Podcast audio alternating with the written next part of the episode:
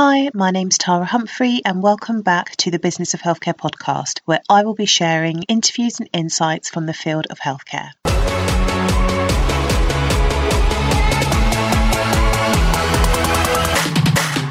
The Business of Healthcare podcast is brought to you by THC Primary Care, where we provide operations and project management to primary care networks. If you are a clinical lead or a practice manager and your primary care network to do list is growing by the minute and you could do with an extra pair of hands to deliver some of your projects and network based services, I would absolutely love to help you. So come and check us out at www.thcprimarycare.co.uk. Now let's jump into this week's episode.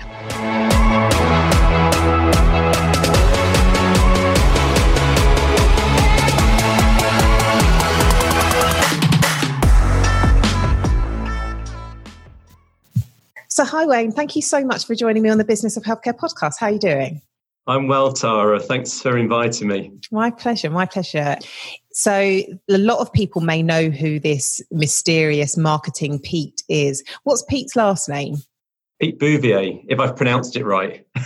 so, Pete is a marketing extraordinaire working in the field of health He works with lots of healthcare entrepreneurs. And he keeps saying to me, Tara, you need to speak to this person. You really need to get him on the podcast. And you were, you were on the list he's a great connector. I've known Pete for many years. We've worked uh, together in the NHS. So yeah, he's he's fantastic. So could you tell our listeners a little bit about yourself and what you do and who you work for? Yeah. So I'm the chief executive of Luto, and we're based in Leeds in West Yorkshire. We're a health communication company. We also test information. So we write all sorts of information for patients to use or healthcare professionals. And then we apply research to test that people can use those materials effectively. Okay. And how did you get started in that? So, really interesting story. Luto started back in 2004 as a spin out from Leeds University at a time when the European legislation was changing for package leaflets. Before that, you could write a leaflet and put it in front of a patient you know on the shelf and it had never been seen by a patient before that so it could be gobbledygook and the European uh, Union said you've got to start testing those leaflets with patients. So pharmaceutical companies are required to test those leaflets. So a group of academics from Leeds University uh, started and formed the company back in 2004. So, as an example, I think you said to me when we first spoke, if you take a box of paracetamol, you get the like the ingredients, instructions, all the symptoms in there. Do you so you make those or you you check them to make sure the information is correct in the right format. That's right. Yes. So there is a format, they, a template they have to follow, and we help companies produce those. So we can either write them from scratch, or a lot of companies send us a draft, and we'll edit that down into the format and make sure that it's using clear language so that as many people can understand it as, as possible. And then we go on to test those leaflets with the intended audience. So we'll recruit people from the general population in the local area and we'll conduct what we call readability study to test can they find and understand the information in the leaflet as you say can they find how to use the medicine safely and store it and know what to do if they have any side effects do you ever get any feedback on the size of the text uh, quite frequently, yes, they can be. They can be quite uh, lengthy the leaflets, and especially if it's multilingual. So you know, medicines that are marketed in Europe uh, will have several languages sometimes, and we'll test that as well with patients uh, to see if they can find the English to start with, and then you know um, the information that we're requiring. And sometimes the, the, the font size can be quite small on those to fit it on a leaflet. You know, you think the paper's quite thin and it has to fit in a box. It does. And how do you win your clients, and do and how long do they stay with you for? Really interesting question. We're very fortunate. We've got some lovely clients and uh, we get a lot of repeat business. So, over the years, we've worked with many clients and they come back time and time again for either user testing or new services that we're offering. So, we're always increasing the services that we can offer and talking to those clients about that. But we're very fortunate. We don't do very much marketing ourselves we obviously are active on social media and try to keep a presence. We're kept busy by the repeat business of our clients. And that's down to the team, you know, really having a great team around you that do a good job. And we send customer satisfaction surveys out to every customer. So we monitor as part of our quality system how we're doing. And what is in your survey? What are you asking your clients? Essentially, we're checking that we have done the job that they've asked us to do. So, at the beginning of a project, we'll ask the client to fill in an inquiry form and we'll have an initial discussion and we'll get the brief from the client. And at the end, we're asking them, you know, did we did we fit the deliver the brief really? So, how did we communicate with you? Did we communicate on time? Did we communicate enough? Uh, things like would you recommend Luto to other other people? Pretty standard things you see in a customer satisfaction survey. But most importantly, we've, we've got an ISO 9001 quality system which looks at our processes. So we're continually trying to improve how we deliver projects. And we look at that feedback. So each each time we get a, a survey back, it does it comes past my desk literally. So I read most of them that come come through if not all of them. We get summaries um, during the month from the team. So it's really important to see that we're doing a good job and our score is continually high and it's the team beat themselves up sometimes if someone scores you down just slightly you know and we'll, we'll go back and say you know how could we improve on that? Okay cool. Is it a competitive market? It's it is i suppose but it's luto's quite a unique company. There's lots of people freelancers maybe and other companies that will do user testing and then other things but we're quite unique in the fact that we create communications and we test them and we also work on instructions for using medical devices and clinical trial information. So we've got quite a breadth of work that we do around patient communications. We work with uh, a global team of academics who are on our, our advisory board to help us bespoke surveys and studies for, for our clients. So we're quite unique. If you look around, you know, it's hard to find another company that's similar to Luto. People do some of our work but then there maybe it might be an engineering company that make a device, but they'll then do the IFU, maybe create the IFU. Um, they won't do the testing, perhaps. Okay. And in regards to, so the business has been going a really long time, and you've got your clients, but do you ever think about? And I know that you you love a business book and listen to podcasts and things about how you how would you disrupt yourself? How will you keep front and mind? So I understand COVID at it's obviously had an impact on your business, but not had an impact on your clients. But there could be something else. What is in the back of your mind? Are you thinking, how could we disrupt ourselves so we still stay, you know, like number one?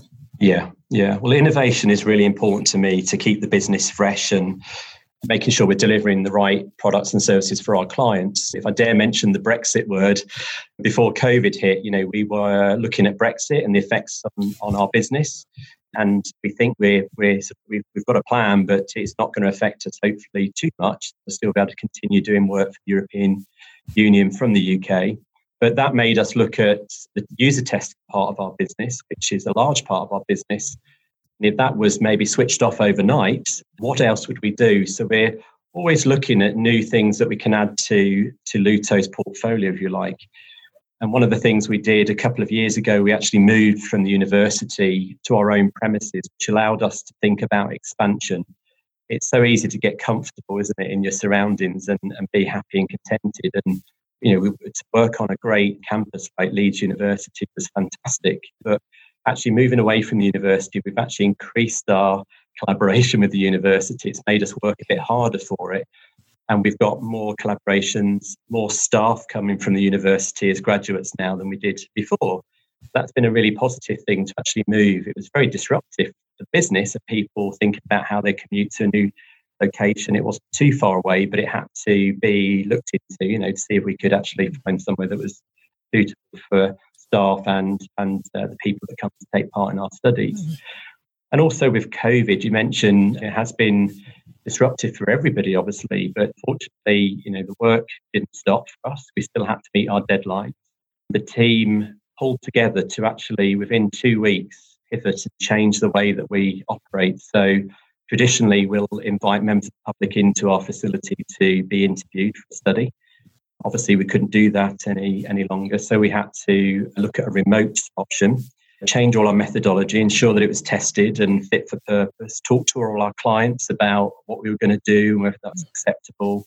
To the regulators, and that's where it, it, makes me really proud to have a team that can rally around and, and achieve something like that so quickly. And, and make us uh, continue as a business. You know, a lot of people weren't able to continue. So I do think we from, from, that point of view. And obviously, it was disruptive for staff, you know, their working patterns, if they had children. Everybody was thinking about life very differently.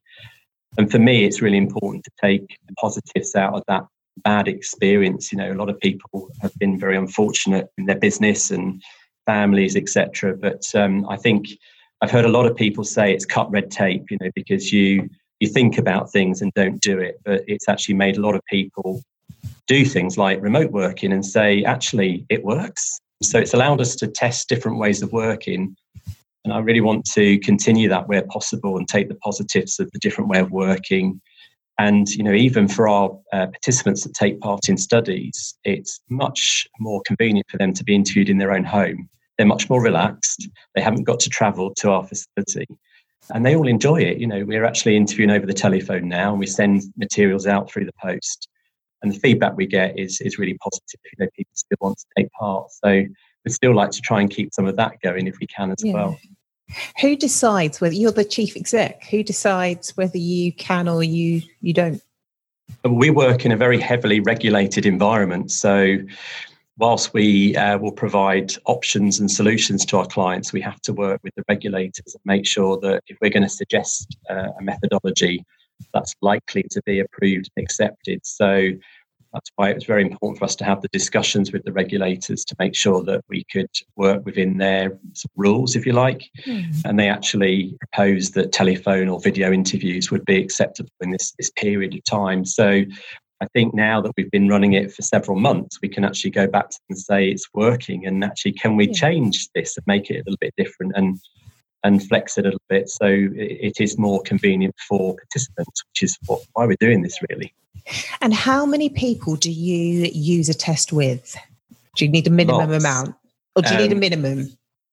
We we you do. So it depends what type of. Um, so if you were writing a maybe if you were a nurse and you're writing an information leaflet for a patient, people talk about testing with five people as an ideal number, because the theory goes that really after five people, you're going to find most of the problems in that material. You're just going to start repeating, you know, the errors, finding where they are. So five is a good number if you write something, anything, even if you're in business and you want to just get five of your friends to look at a, okay. you know a, an article you've written it's a really good way of getting some friendly feedback and some honest feedback but for the regulated work that we do there are minimum numbers so for a user test on a package leaflet we have to run a pilot and typically we'll do two or three people um, in that pilot to actually see the questionnaire and the materials are working before we go into the test and then we'll do two rounds of 10, uh, so 20 people in total for the user test. And there's certain criteria around finding and understanding. So 80% of the, the people must be able to find and understand the information. 90%, sorry, the people must be able to find and understand the information.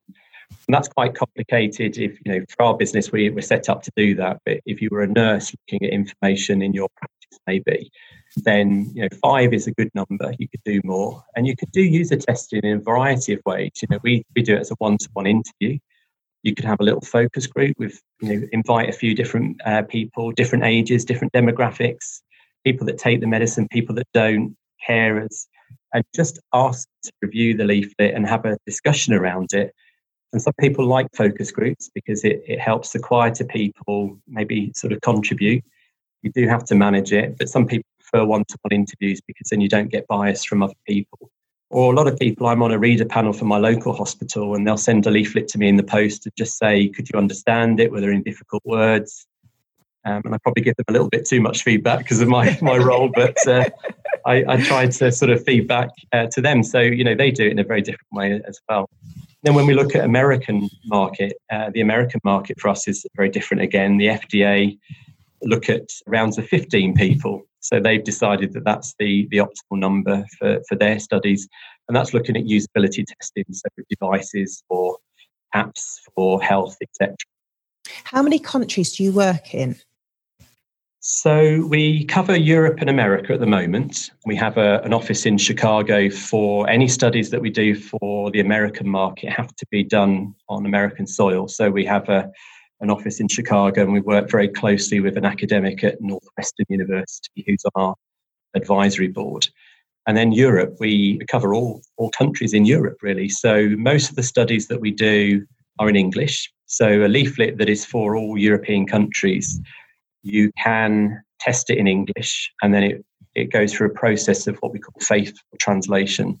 So a professional translation house will then take that material and translate it into the different languages. Are you the CEO for the whole group and like the international offices? For Luto, yes. Yeah, we're part of a larger group, but for Luto, I'm the, the chief exec. Yeah. That's amazing. Like I didn't, when we first spoke, I thought you, not that, that, not just, but I thought it was just Leeds. A lot of people, yes, yeah, and and um, I often sort of pinch myself and say, you know, little old Luto, look at what we're doing because uh, we have a global reach, and that sort of goes back to your previous question about how unique, I suppose, our organisation is. It's a very specialised field we, we work in, and there aren't many people doing the work that we do. Yeah, over the years, you know, we've been running, we've we've diversified, and you know, the American market is very important to us. And a lot of our American clients obviously have products in Europe, so they'll come to us to help them with, with that side of things as well. So, how many staff does Luto employ? So, we've got approximately 15 staff. We, we employ quite a few part time staff as well in here in the UK. And then we work with uh, a network of consultants. So, our staff in America are consultants to Luto and also um, some freelancers in the UK that we've worked with for many years, and um, they're, they're, real specialists in their area that they work on, whether it's a, a writer or a moderator for a study. Um, they're all part of part of our extended team. So I didn't ask you this in preparation for the interview, but I did think, could you give us some like principles that we should follow when creating patient information or general communications to our staff and colleagues and stakeholders that you would advise? I'm really glad you've asked that question, Tara, because um, it's a it's a passion of ours here at Luto. So, I think one of the the things that we see when people write information, I suppose it, you fall back to your professional, whether you're a nurse, an architect, or whatever it might be. So you're write in your professional voice. You won't write like you talk to people. So a nurse or doctor will talk very differently to how they write. And we always say, read back your information out loud, and you'll find you'll find problems in it. You know that you, you're easy spot when you read something back to yourself. There are certain things if you're writing um, a document to help a user navigate through that document.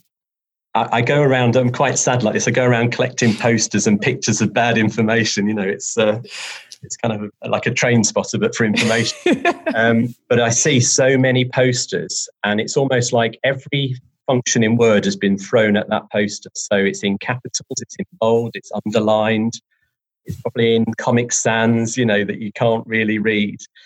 And people read up and lowercase letters, the shape of a letter. So you can reverse the letter, a word back to front, and people still be able to read it because they're used to read in the shape of the letter you look at the start and end letters. But when you're writing capitals, you get blocks. And for people with literacy issues, it's really hard for them to, to read information.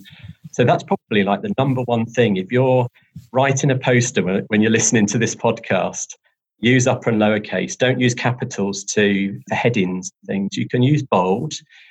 We find that if you underline text, it also creates a pattern on the word. So it detracts from that upper and lowercase pattern or shape. So underlining isn't mm. good for inflation. So I reckon there'll be some people that were listening they were listening to this podcast and they weren't really listening. And then when you just said about bold, they were like, oh, they, they, they stopped what they were doing. They're like, oh, oh all my posters are in capitals, underlined and bold. I've done it. You know, before I got into health information, it's the classic because you think I'm going to make this stand out, stand but out. actually you're you're making it inaccessible for a lot of people and difficult to read. Tell, talk to me about pictures.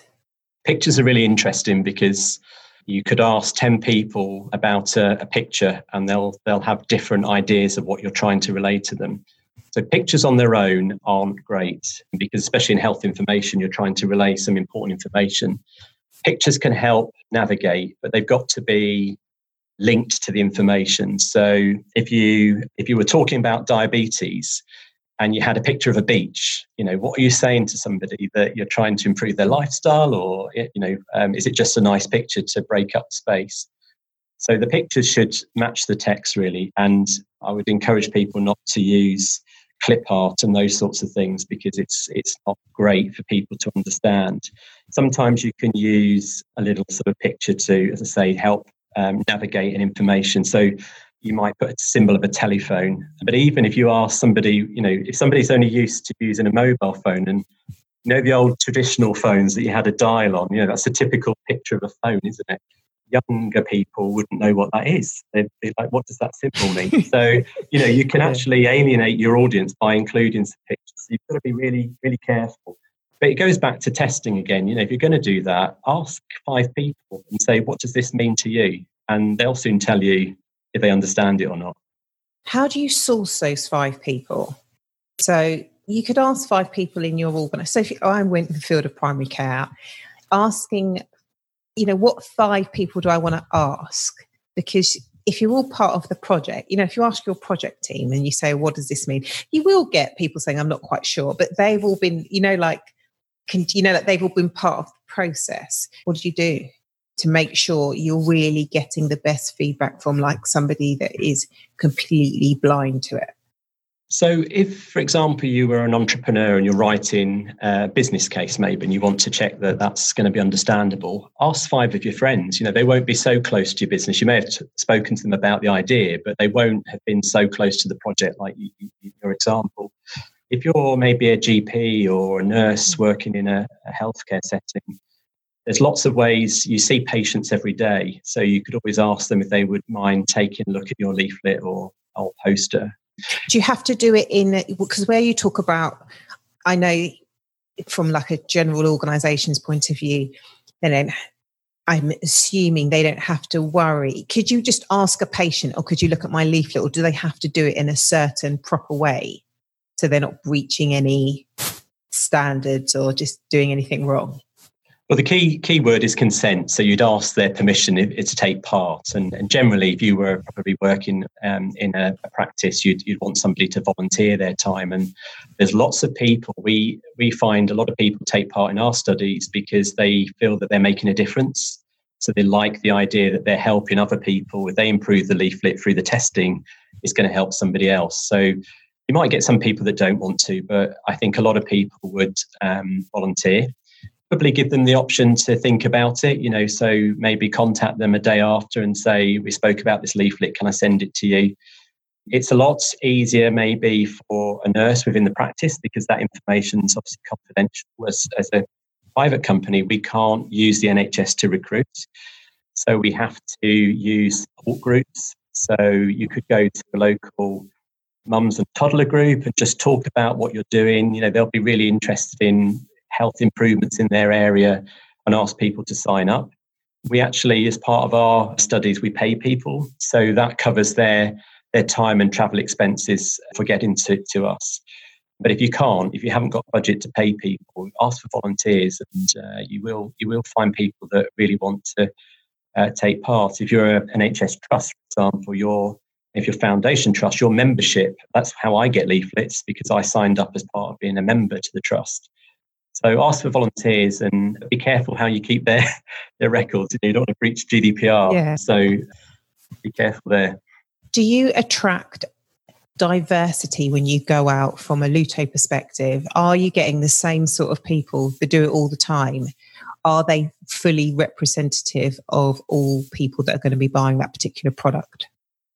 We actually try to limit the, the number of people that return to take part. They actually, we, we did a study and found that maybe because they relax more into taking part, they, people think they'll get better. They learn the, the process, but they don't. You know, every leaflet's different and it doesn't actually show that they get better.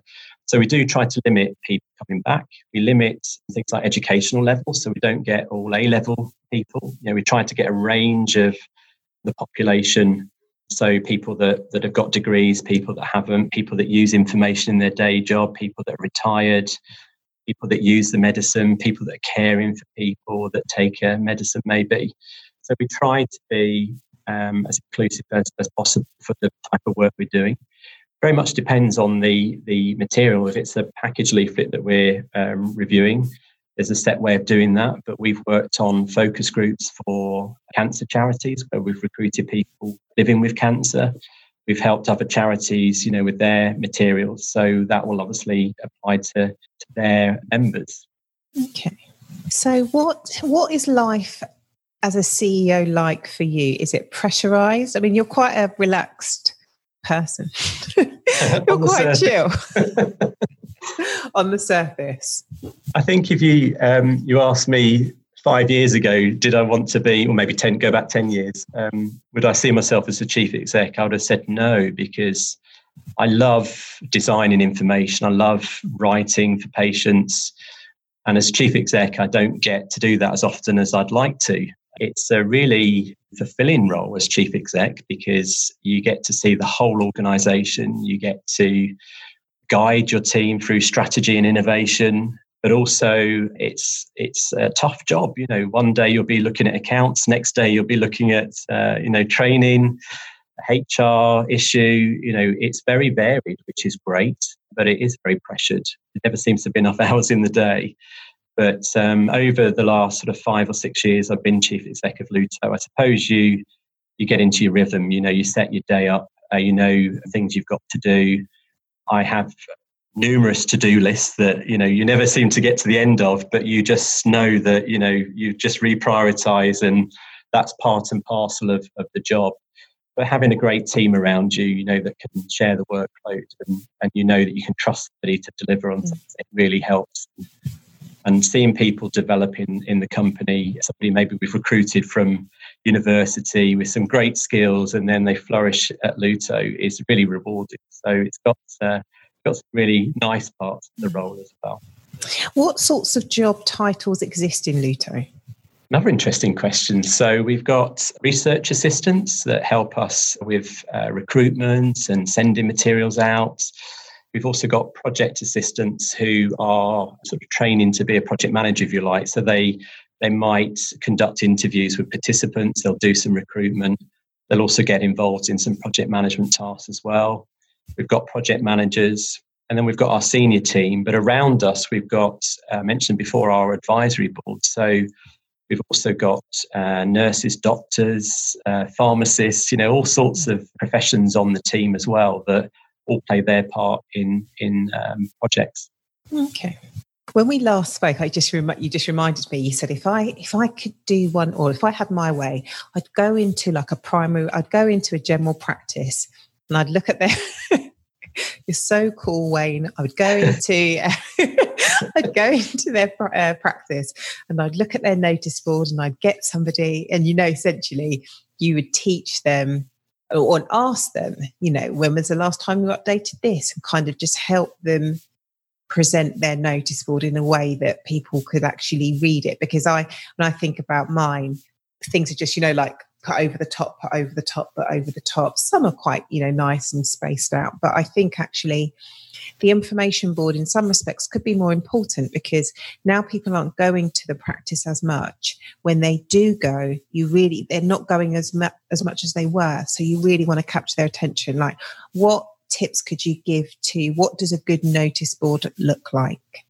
It's a really interesting point. It is a passion of mine. I'd love to work on a project. I'm looking at a report actually as we're talking by the Royal College of uh, General Practitioners, and it was from a workshop they did in 2014. And there's a there's a picture of a gentleman sat, I presume, in a waiting room, and around him are a plethora of leaflets and posters, and it just it just sort of demonstrates the the point really that I would recommend you walk out into your waiting room and try to look at it from the point of view of the patient. So sit down on a seat and just look around, take a minute to look around. Uh, what's on the notice board? What's by the reception desk? Are you accessible? Are you sort of blocking people from actually getting to the reception because you've got so many posters around it? And sometimes just think that you can get information overload. We all know about Google. You know, you get thousands of results when you search Google. It's the same in a GP practice, which certainly is in mine when I sit there. And there's so many posters, they're trying to cover so much information. So when I've seen really good examples, they might have like a notice board, a theme of the month. So when it's flu season, change all your materials to talk about flu and do that really well rather than trying to do too many things at once. Try to log what information you've got out on your notice board or what leaflets. Really simple way of doing that is just to turn it over and write the date, you put it on the notice board. And then you can quickly go round and once a month or something, you realize, oh, that's been up for six months, better change that. I think try to consult an expert. That could be somebody within your practice or your local community, you know, a peer that's got some experience. There are a lot of information officers out there in the community, and there's a great organization called the Patient Information Forum that provides great resources for people, especially if people working as a sole person, you know, managing information out there in the field. Um, and they've got lots of great guides for what to do. But just walk that that area wherever it is if you're in a hospital waiting room or a gp practice and just try and see it through the eyes of a patient and think, will they be able to understand this? Is it clear? Is the post is the notice board in the right location? You know, I've heard one story. A, a gentleman wanted to get to a, poster, but there was a lady sat in front of it, and he couldn't read it, so he didn't want to sort of get too close. So you know, actually, are you is your information accessible? Mm. And maybe it's a, maybe I'm backtracking a little bit. Do posters even work? I'm just trying to think. When I go and sit in the doctors, like in the olden days, um, I'd just be looking at my phone. It's true. Different people look at different things. It's that thing, isn't it? Why why GP practices got probably not magazines, you know, now because of COVID. But sometimes you might be waiting for some time, so it does depend on the setting. Or they have those, you know, those screen, you know, like a TV screen Absolutely. Digital displays are the way forward, and we, we've done a few of those for um, hospitals and various locations because you can change the information so quickly. But again, you need to think about what you're going to display on that, that screen, you know, so make sure that you're creating something that isn't all Comic Sans and, you know, un- unreadable fonts, etc., loads of pictures. And again, you know, there's lots of online, if you search health events calendar or something like that, you'll get all the health events through the year. Um, and try to diarize that. You know, keep it simple. Just do 12 events through the year, one a month, and say, right, this month we're going to focus on, as I say, the example might be flu. Get everybody involved in it as well. So it's a bit like when you're at school and the teacher did a notice board for autumn or something. You know, it's a great way of getting everybody involved and doing a bit of a team building exercise actually to create some content. And there's lots of great content out there. Again, the Patient Information Forum has, has picked up the information standard, which is a, a kite mark to assure the public that the information is, is produced to a high level.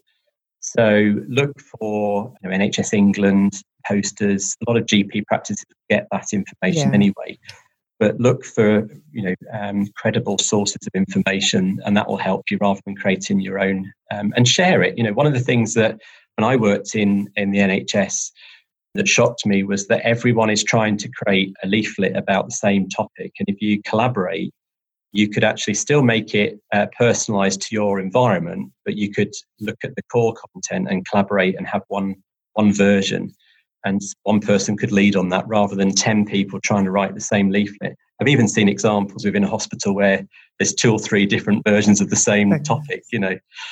And what would you say to people to say? So, you know, healthcare professionals are really, really busy.